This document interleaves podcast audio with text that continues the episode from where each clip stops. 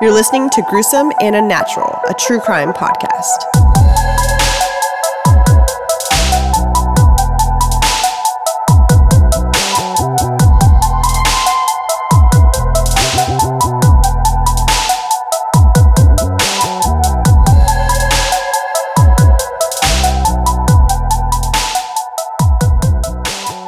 Welcome back to another episode of Gruesome and Unnatural. I'm Shelly. And I'm Eric, and this is episode 42. Yeah, hello, my gruesome addicts. Happy Monday. I hope you guys had a fantastic weekend, and we appreciate you uh, choosing our podcast to listen to today. So let's do it. Let's do it. All right. This story takes place in Medford, Oregon, and the day is October 2nd, 2017, when police were called to do a welfare check on the home of 517 Benson Street at 6:42 a.m. It was 50-year-old Aaron Friar. Uh, it was his two youngest daughters who had found blood in their home and other disturbing things, and then realized that their father was not home, which was odd to them. So they ended up calling their father's girlfriend, in which she called 911. When the police arrived at the Friar home, they came across a crime scene in the living room and realized not only was he missing, but so was his car. Police end up finding his car at 9:52 a.m. on the same day, October 2nd, which was abandoned in the 100 block of Mariposa Terrace, but there was no sign of Aaron still. This is when police spot three individuals walking just down the road of where Aaron's car was found, and they spoke to them, eventually detaining them for more questioning. Who were these three people? None other than 15 year old Ellen Rose Friar, Aaron's teenage daughter, along with her boyfriend, 19 year old Gavin Curtis Macfarlane, and their friend, 22 year old Russell Pierce Jones II. Police did find Aaron's body in a dirt embankment not too far away from his vehicle, as well as pieces of clothing and various items. So let me tell you the backstory leading up to what had actually happened that morning of October 2nd, 2017. So Ellen and Gavin, they met at Medford High School, and Ellen thought he was cute, so she messaged him on Facebook, and the two hit it off and began dating. Aaron, Ellen's father, disapproved of their relationship, and he just really disliked Gavin. And it was both of her parents that demanded that she not see him anymore. So, to their knowledge, it was over. But I mean, she's 15 years old, so she was actually really seeing him behind their backs. So, she would tell her father that she was staying at her friend's house when really she was staying at Gavin's house. One day, Aaron found out about her staying at Gavin's house, uh, you know, spending the night and everything. So, he went over to his house and he threatened Gavin and told him to stay away from his daughter. I mean, I don't blame him, right? Yeah. Can you imagine your 15 year old daughter? So this is when they decided that Aaron needed to die. They wrote out a plan. They drew out like a layout of the house of Aaron's house, and I mean, obviously, um, Ellen did that. Also, you're gonna hear Ellie. They call her Ellie. Her name's Ellen, but her little nickname is Ellie. It was believed that actually Ellen was pregnant with Gavin's baby, as they found like pregnancy tests later on and stuff and due to the fact that they thought that she might be pregnant, they kind of moved up the date of the murder of the murder because originally they wanted to wait until the new year after Ellen was 16. Why? I don't know. I don't know what's the difference between 15 Yeah. and 16. But Saturday, September 30th, 2017, just a few days prior to his murder, Ellen was at a school event and fully aware of what was happening. Gavin and Russell attempted to break into Aaron's home and kill him, but Aaron's girlfriend was home. She was there. So they decided to leave, and that's why they pushed it back a couple days later to October 2nd. So, like I said, now it's the early hours of Monday, October 2nd, 2017. Gavin sneaks into the home without Aaron's knowledge, and they quietly wait for him to fall asleep on the living room couch. Once Gavin hears him snoring, he starts walking to the living room, but he kicks a trash can, waking up Aaron, so he runs back to Ellen's room. This is when Ellen pretends she has to use the bathroom, and her father Aaron yells to her, quote, Stop scaring me with all these people breaking in lately, unquote.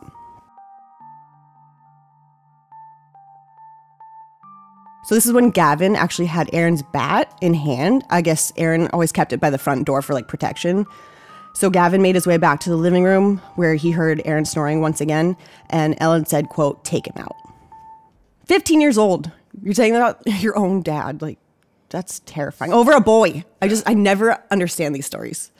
Blows my mind. Gavin hit Aaron with the bat around six times in the chest and the head, killing Aaron. All the while, Russell was outside with a machete in case anything went wrong. But once the murder had taken place, he went inside to help Gavin move Aaron's body to Aaron's car.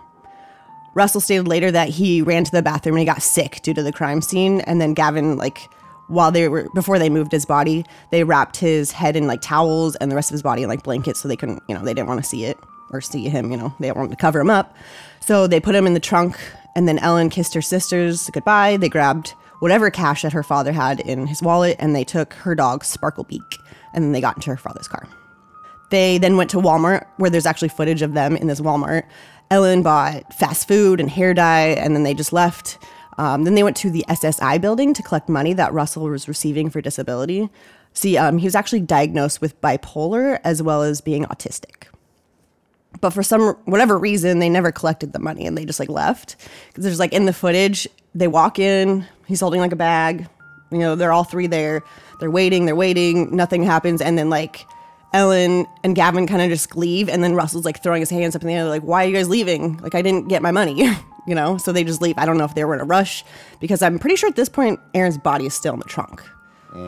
So, because they still have his car, they had to, you know, drive to Walmart and all that stuff. So this is when they actually go to dump Aaron's body um, in where they found that dirt embankment where his body was. And then they just ditched his car, and that's where they were seen walking along the road where the police picked them up and they took him in for questioning. So, like I said, Russell was, you know, diagnosed with bipolar and not being autistic. Um, but he says a lot. There's a lot of footage, especially, I mean, there's footage um, when he's getting detained by the police, which we're going to play right now, a little clip of that. And then there's a awesome video on YouTube. It's about three hours long, though, of the interrogation of Russell, Gavin, and Ellen. And then they, they leave Russell in the room by himself a lot because he talks a lot and they want to hear what he has to say. And it's very interesting. So we're going to play all that. But um, here's a clip of Russell being questioned by the police before he was put in the police vehicle and then also the ride to the station. What, what's your first name? Mike Okay. Mike what? Smith. Mike Smith? Okay. Yeah, it kind of sounds like one of those weird names. Mike Smith does sound like a very Yeah. common. Sure it's not Russell? Well, that is one of the names I know about. I haven't patted him down or anything. Wanna go ahead? I Okay. don't really have any weapons or anything. Okay, well, that makes me feel a whole lot easier, all right? Yeah. Just go ahead and stand here spread your feet real quick. I you probably would be really stupid saying this, Uh-huh. but did you happen to notice my wrists at all? Your wrists? What about them? Well, stick one. the well, thing good. is that I can dislocate my wrist. Okay, don't do that though, please. Okay. You seem like a nice one. So I appreciate I it. I won't make it hard on you. all right. I only make it hard on the bad ones. And I actually started my own protection business. Did you? Yeah. What kind of protection? Eh, I know it's kind of risky, but I work with people 20 and younger, legally considered a runaway type of age. Okay, so you're gonna protect like runaways? They have to run away for some reason. Yeah. So you provide protection for runaways and get them like a place to live? Yeah. Yeah, I Okay. have a lot of. Uh, So it's kind of crazy how, you know, he states his name as being Mike Smith, and then he goes on to say that he runs like this protection program for runaways and he gives them place to stay. Like, weird. Yeah, you could already tell something's wrong with him. Yeah, totally, totally. So Russell's then brought into the interrogation room by an officer. He sits and talks to him for a while. I think because you know they can get out a lot out of Russell. He just keeps talking. So this is like a, a clip of the officer talking to Russell. Really? Yeah. That soundproof, huh? It's kind of a nice place. Yeah, it's probably soundproof Brand so that people, uh, Well, people can get loud in holding cells because sometimes we bring like Well- drunks here from driving. oh, drunks are the worst. yeah. Not a big fan of them. Not a big Yeah. fan of 'em. Like, I protect people, like I said, but, um, I try not to resort to violence. Good. I always try and talk to the person. Uh, her father is a drunk, Uh-huh. uh, compared to what she's told me. And I've only Okay. talked to him over the phone probably once or twice. Uh-huh. He seemed really not that good of a father. Really? Yeah, he, uh, Her father? yeah. Who is her father's name, you know? I, all I know him as If I know. is, uh, Aaron, that's all I know. Of course, then again, I know like Aaron Martinez, Aaron, her father, but I don't know his last name. Uh, and I know Aaron Novi. So, Okay. yeah, I know a bunch I don't of think I've ever Aarons. met her father before. Yeah. I don't think I've met her before. You don't want to. I've never met you, and I don't think I've met a. He had guy uh, hunting rifle. Yeah. Is it a nice one, or? I've never seen it. Oh, okay. I've never met How'd her. you know he had one? Uh, she told me Oh, okay. because uh, he I like likes that, to so- drink a lot. Oh, okay. So, and the other night, the reason why I was helping her was because he went into her room Hmm. and laid next to her. Uh, I don't like where this is And- going. Really? She tell you that? Yeah, and that's why I got her out. Okay.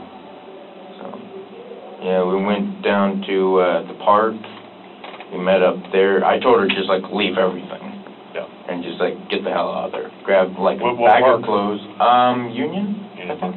Yeah, but I've always been kind of a you know, protector of people, so. Okay. Unless people piss me off, then they become the, uh, not really target in a bad way, Yeah. just like target as in like someone that needs a firm talking to Okay. or a slap across the face, depending on the situation. How much do they pay you for that? Have you been paid yet, or? Not financially, No. because I can't legally work with the SSI, Yeah. because I can only work under the table jobs, Yeah. and those don't. How much SSI do you get? Uh, seven thirty-five, plus a twenty-two dollar check. Net a month? Yeah. So then he leaves, he talks to another officer, and then the interrogator walks in and hands Russell a spray, and then they allow him to go smoke a cigarette outside, you know, obviously in their presence. And like I said, Russell talks a lot, and I'm thinking they, so they, they want to please him, you know? Yeah. So they buy him McDonald's, and they kind of just like leave him in the room by himself. And he knows he's being recorded, obviously. And so this is a, a clip of Russell alone in that interrogation room.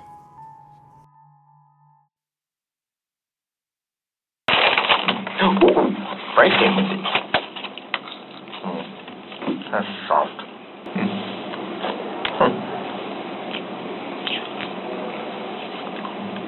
These are actually nicer than the hospital ones. Hospital ones are kind of.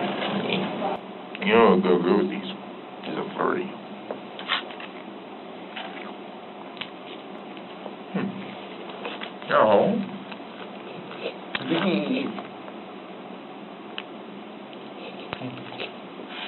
Oh, well.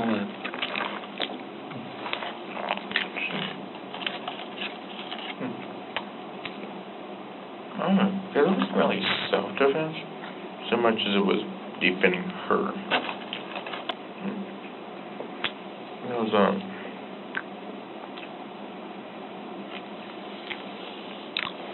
you're listening in on my conversations, aren't you? Camera off.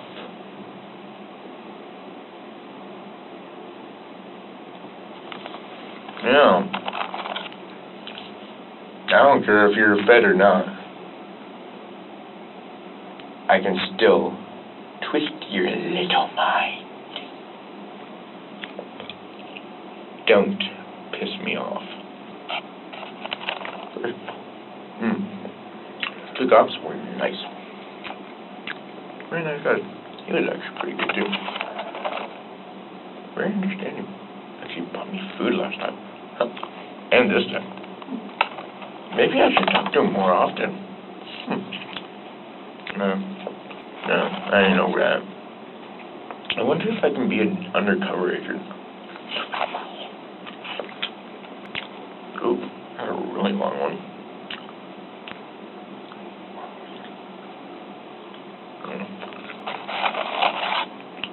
I understand. You do know I know you're listening, right? So listen here.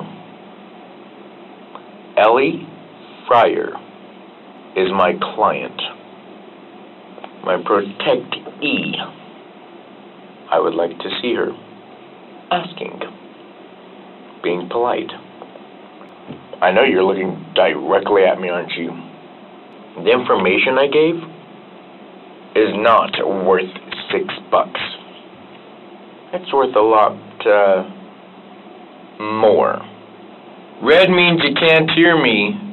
Green, you can. Gavin and Ellie are to be released to me because the assault her father did the morning of the incident, defending a female. Now here's the thing.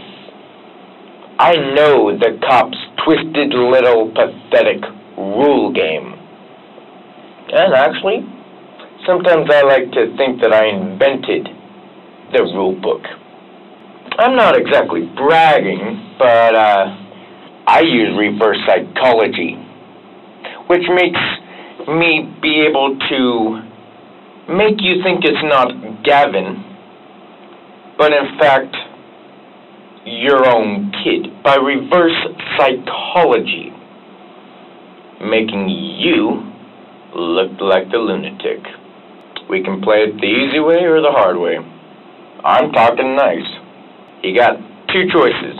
One, put a bullet through my head, or two, for all the evidence that I gave you guys, right there on a silver platter, right there down to the last detail.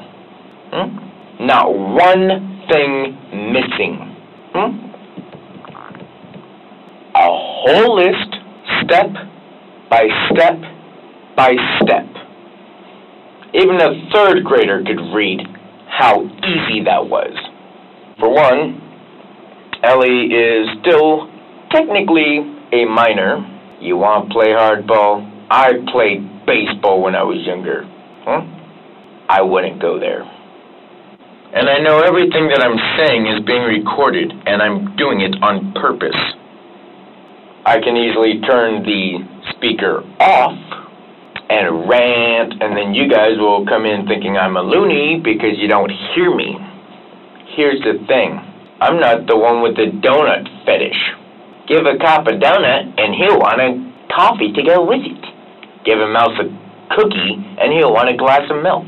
Give a moose a muffin, and he'll want something else.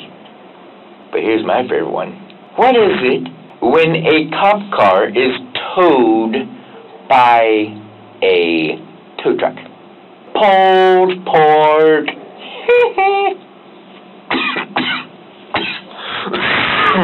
so, we can either tell pig jokes all day, or we can have a little chat. I'm very, uh, good at convincing people. And I don't even use hypnosis. I think I just said my, no. Yeah, Yeah it's a it's an interesting video, right? So someone after murder to sit in interrogation room, especially by themselves, and act like that is he didn't technically murder him, but I mean, he knew what was going Be- on. to He be a part of a murder, Yeah, you know? exactly, and move his body. and like just to act like that afterwards, like damn, Yeah, dude needs help and needs to be put somewhere and watched. And yeah, yeah, exactly. And yeah, and, and throughout this video too, it's like he looks at this murder more as taking care of Ellen or Ellie, like he says. Like he, I mean, she, she. We'll we'll get into that later, but she s- claims that she was physically abused, mentally abused, sexually abused by her father. Yeah. and she told them. So in Russell's head, he's like protecting her. You know, that's It's what he said. He was a protector. yeah, exactly. And she's only 15 and he wanted to get her away from her. But yeah, it's just, it's wild. Very interesting in like to watch him though. But so now we're going to play a little clip of Ellen being interrogated. She starts off with the whole interrogation like saying a different name again. She doesn't say her real name and then she continues to like lie over and over again when she actually does start talking. But by the end of the video, I mean, if you want to, I don't want to spoil it, but it's a three hour long video. It's very long, but she totally flips uh, by the end of it. So here's like a little clip of, of that. Start there. Well, my situation with my father abusing me had gotten worse, so I was looking for a way out. So I started a plan to run away. So I started transporting all of my clothes to Gavin's house. All of that blood that your sisters walked in on is your dad's blood.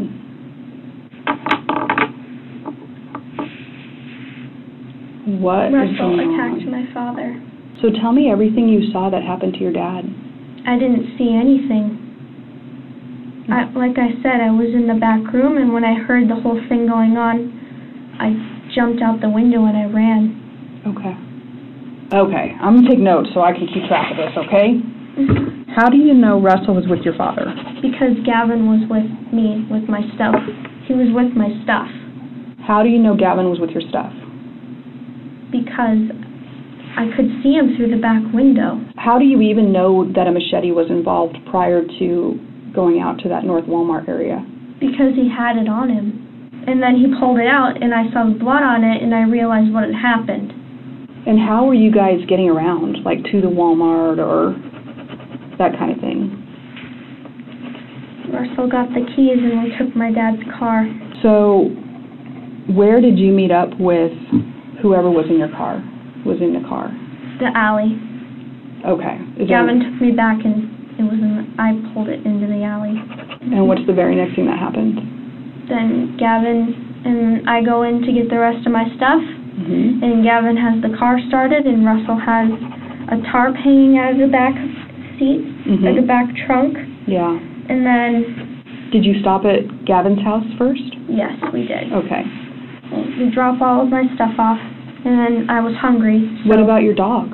We dropped the dog off there. Okay, He's there gotcha. now. Okay, okay. So you and Gavin go into Walmart, Mhm. and then you said you go to the SSI building? Yeah, that's what Mike wanted to do. What did he want to do there? I guess he wanted to make Gavin his rep payee. Did you go back to Walmart? Yes, I went back into Walmart to return something. Oh, what did you return? Hair oil. Okay. Where was Mike during that? Well, since he killed my dad, and I have suspicions that he was in the trunk, maybe he went to do something with the body. And I've been a little bit like blunt with you during this That's process. what I appreciate, Blunt. I don't like people that beat around the bush. Then I'm going to be blunt with you. The information I have is you knew your dad was in the trunk. My guess is it probably wasn't a great feeling to know that your dad was in the trunk. Mhm. Am I right? Mhm. Yeah. What were you saying to um, Mike and Gavin about your dad being in the trunk? I was asking them about it, like what what's in the trunk with the tarp, and they're like, a body. And like, whose body? Why is my dad in there? Mm-hmm. And then Russell says yes. mm-hmm. I I believe that Russell's the one that killed my father. Okay. Was anybody wearing gloves today? Hmm? Russell was. Okay. Were you? At one point, yes. I think because Russell was the one that insisted that I put the gloves on. Mm-hmm. And then what happened? You put the gloves on. I put the gloves on. We go to Walmart. So when we get the video footage from you in Walmart, we're going to see you in latex gloves walking around? I, I didn't put them in my pocket, then yes. Okay. Did you help with your dad out No. on 140? Because that would have been hard too. 140? Yeah, out, out, um, we have found your dad, and we know he is dead. And we know that you and Gavin were there when he was taken out of the trunk. That's just things we know, okay? They did pull over somewhere. That must have been where it was. Yeah. And then Russell threw the body over. How did that make you feel? I felt really bad. Uh-huh. What did you say about it? I yelled. I blew my top off. Mm-hmm. What did you yell? A lot of things Like, that I regret. Tell me an example. I hate using swear words, but I was so mad that I used just a bunch of swear words. To who? Mike, One of the things also out there by your dad is the baseball bat. a baseball bat. Is that what he used? Because my dad kept a baseball bat by the front door for protection. Okay. Where is that baseball bat now? Well, you said it was found, so he must have saw it and used it along with the machete. Because the machete did have blood on it, Mm-hmm. and it was dried. Okay. How do you know it was blood? It was red, Okay. like dark red, dried blood. I know what dried blood looks like. I'm a woman. Okay. And tell me about what the baseball bat looked like. It was dark.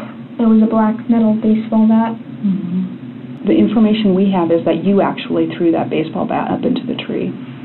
What? Mm-hmm. But I was in the car.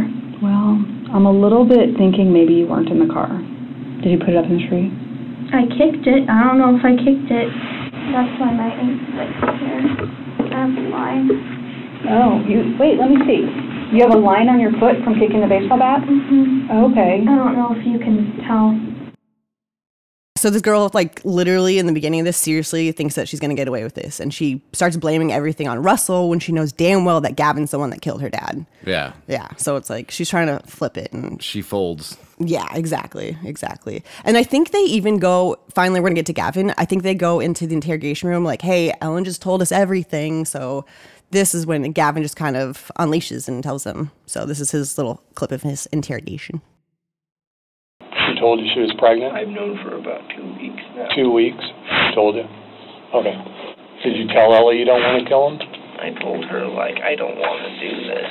And I told her that that like I didn't I, I didn't want to kill him. So when these kind of things happen, Gavin, there's usually something that clicks and you make a decision on what you're going to do. How long before you hit dad with the bat has that conversation come up? She's been talking about it for a long time. I I tried to be civil with with Aaron and stuff. I was like, should I offer to to go and have a cup of coffee and discuss why he he has beef with me?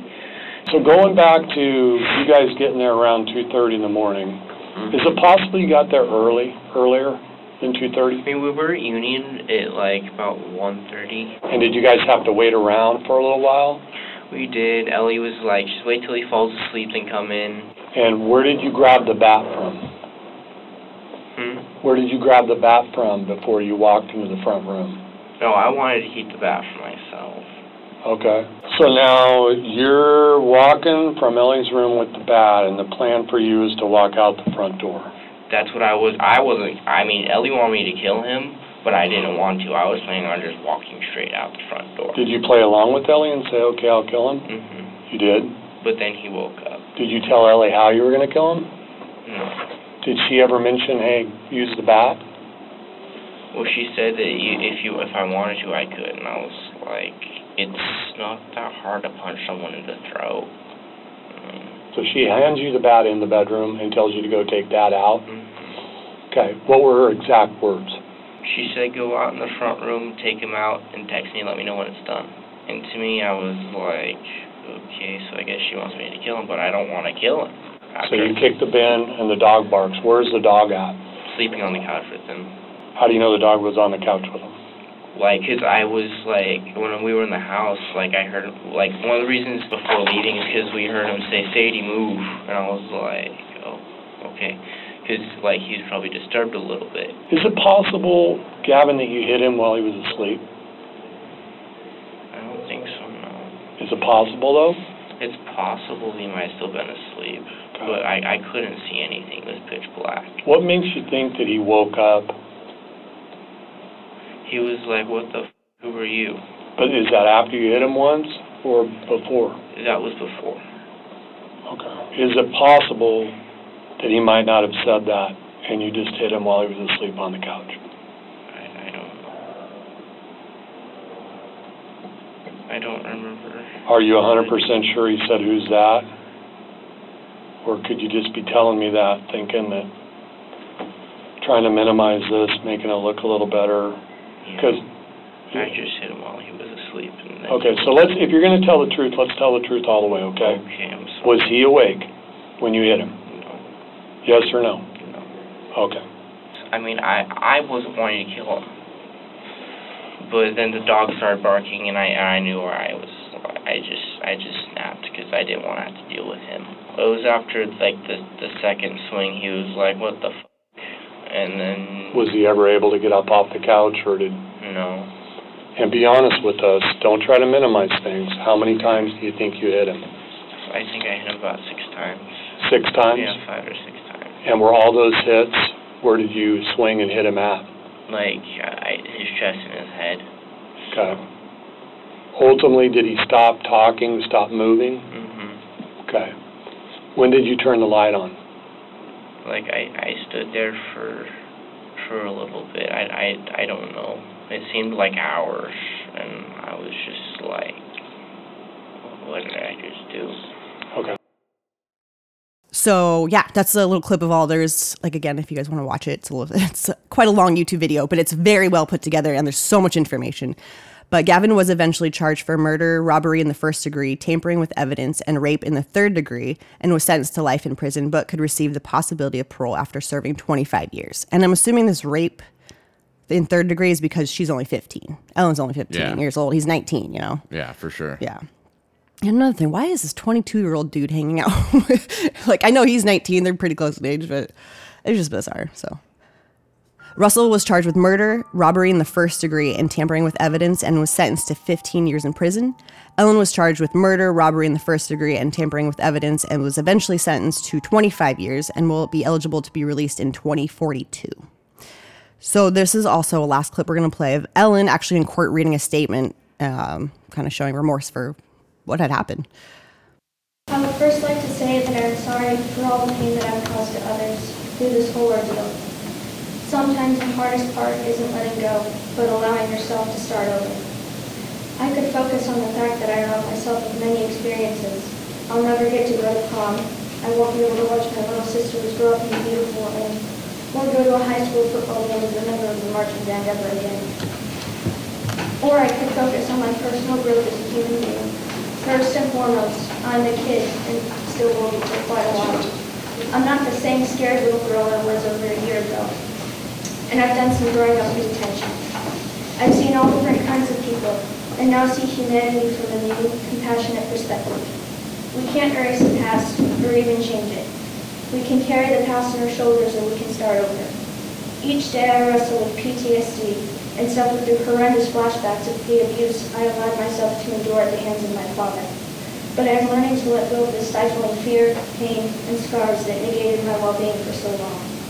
This is truly a sad situation in which everyone got hurt, and we all still feel the effects in some way. But when we intend for evil, God will work for good. Since being lodged, I've learned of the forgiveness, grace, and mercy of our Lord and Savior Jesus Christ. I am unafraid to trust an unknown future to a known God. I would like to thank and acknowledge the support that I've received from some in the past year. First, I need to thank my legal team, Melissa, Lorian, and Monty, for fighting so hard for me when I didn't know what to believe and for my future. I want to thank the detention staff and my peers who could not be present for offering kind words of hope and support when I needed it the most. The Youth 715 ministry leaders deserve so much gratitude for donating their time to share the good news of salvation through Jesus Christ. And I need to thank my mom and my grandma for being the wind beneath my wings. I'll leave you with a quote from one of my favorite authors, Teddy Kistola.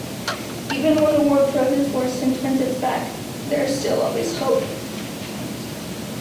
Thank you. So yeah, that's uh that's Ellen in court after after uh, knowing that her father was just murdered by her boyfriend. So just a wild. It's wild. It's it's wild what teenagers do. You know, there's so many stories we've done. The drastic steps you take. Yeah. Just for something so little. Exactly, exactly. Now they can't be together. Her father's gone. Like I, I mean, I almost I do believe her about the abuse. It sounds real. I mean, she's telling everybody about it. I mean, but who knows? Yeah. I don't know Aaron. I didn't know him, but it's just horrific. He didn't need to die because of that. Maybe she. I, I don't know why she didn't tell her mom. Maybe she did. Maybe nothing came out of it. I'm wondering why she didn't Yeah, tell for anybody. sure. Yeah. So it's like, I don't know, disturbing, but so yeah, that's the story of Aaron Friar. So thanks for listening, everybody. We'll see you next Monday. Thank you. Yeah, stay safe and be aware.